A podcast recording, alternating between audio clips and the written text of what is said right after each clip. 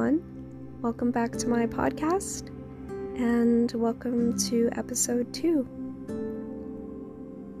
My podcasts don't have a script to them, and I'm really trying to go with the flow here.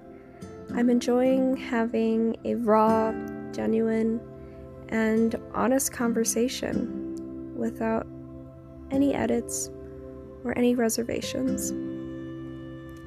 So, today's episode, I've decided I'm going to talk about anxiety.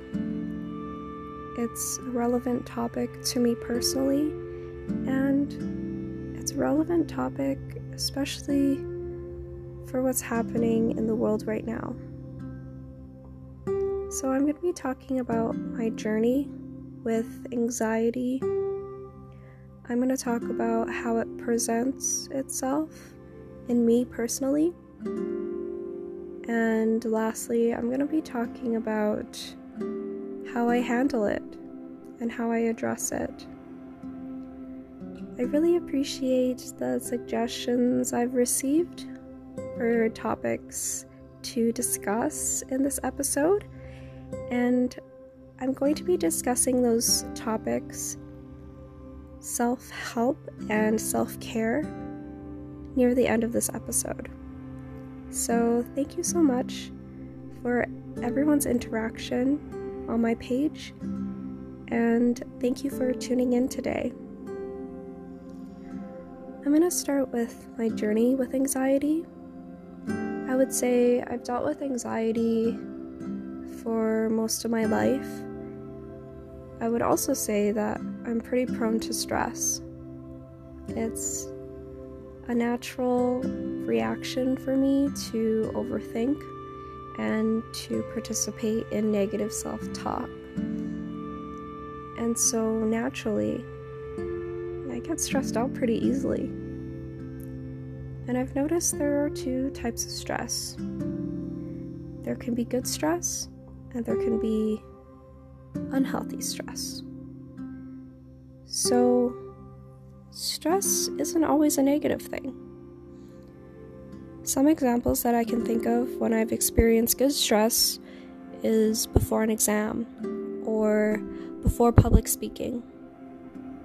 It provides me a push and that adrenaline to try and succeed and try to meet my goals.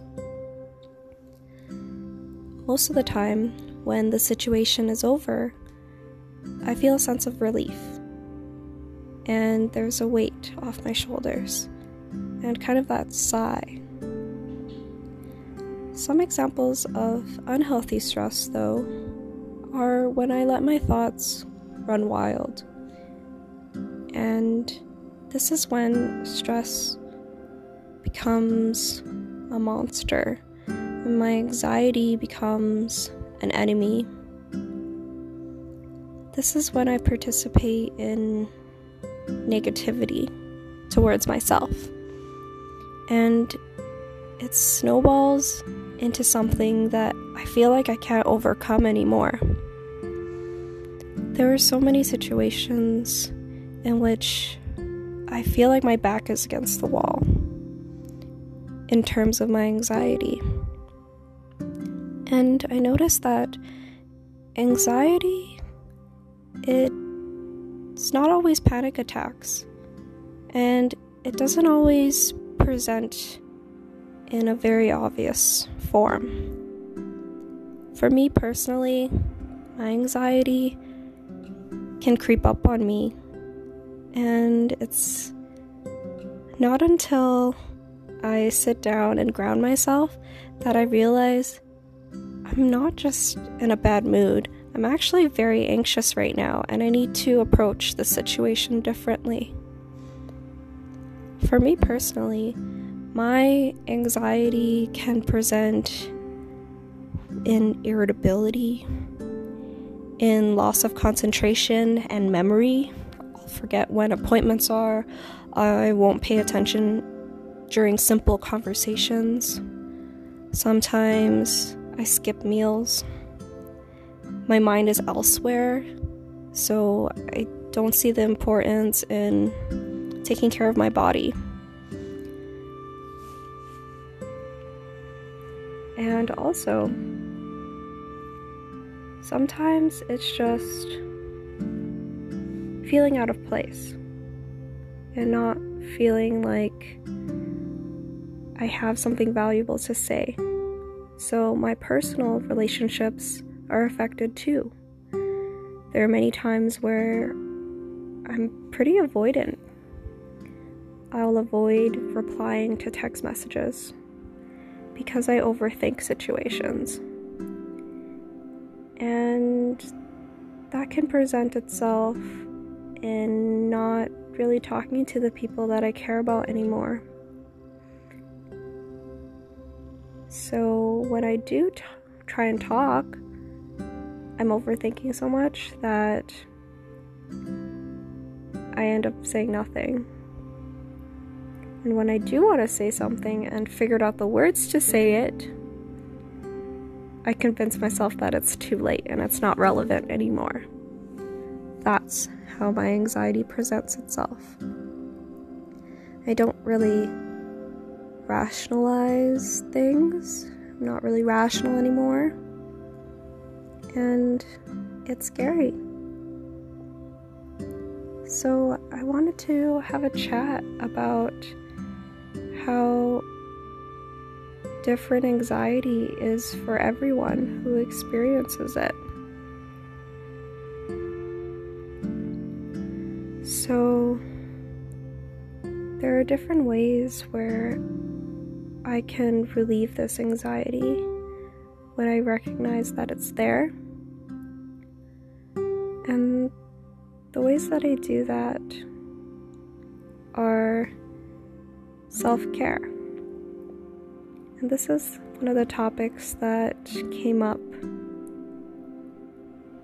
There are many different ways that I can control my anxiety. It's things that I put in my body, so avoiding coffee. How I express myself, so having an outlet like journaling, exercising, or talking about it. And it's controlling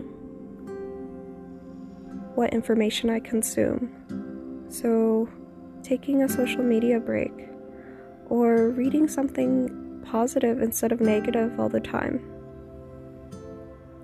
And most importantly, reflecting on things that are in my control and things are things that are not in my control. So, when was the last time you did something for yourself? Self care, I realize, isn't always pleasant and it's often glamorized on social media. For me, sometimes self care is washing my hair, changing my beddings, and cleaning my room. It's not always bath bombs and candles, you know? I think self care is something that can declutter your mind for a bit, however, you interpret that. But the most important thing is to know that you're worth taking care of yourself. I think that's a good start. Another thing I want to address is the different resources there are for anxiety. I started off with looking up Instagram pages actually. This is what sparked my interest for making a page myself. There's so many self-help Instagram pages that give you wonderful advice and great input on how to deal with certain mental illnesses or people sharing their stories on how they live through their mental health struggles. I think it's a great place to start And it's really empowering to find the resources and tools that work for you. I think it's incredibly accessible nowadays, and most of the time it's free. I also believe that it's not a replacement to seeing a professional if you feel like you need that. And sometimes it's very valuable to speak with someone face to face instead of trying to address issues all by yourself. It's not always the only way to address your mental health, but I think it's a wonderful start. So, that's what I wanted to chat about today. Let me know what you guys think. And let me know if you have any stories about anxiety that you experience and how you deal with it. Have a wonderful rest of your day. I hope it's uplifting. And until next time.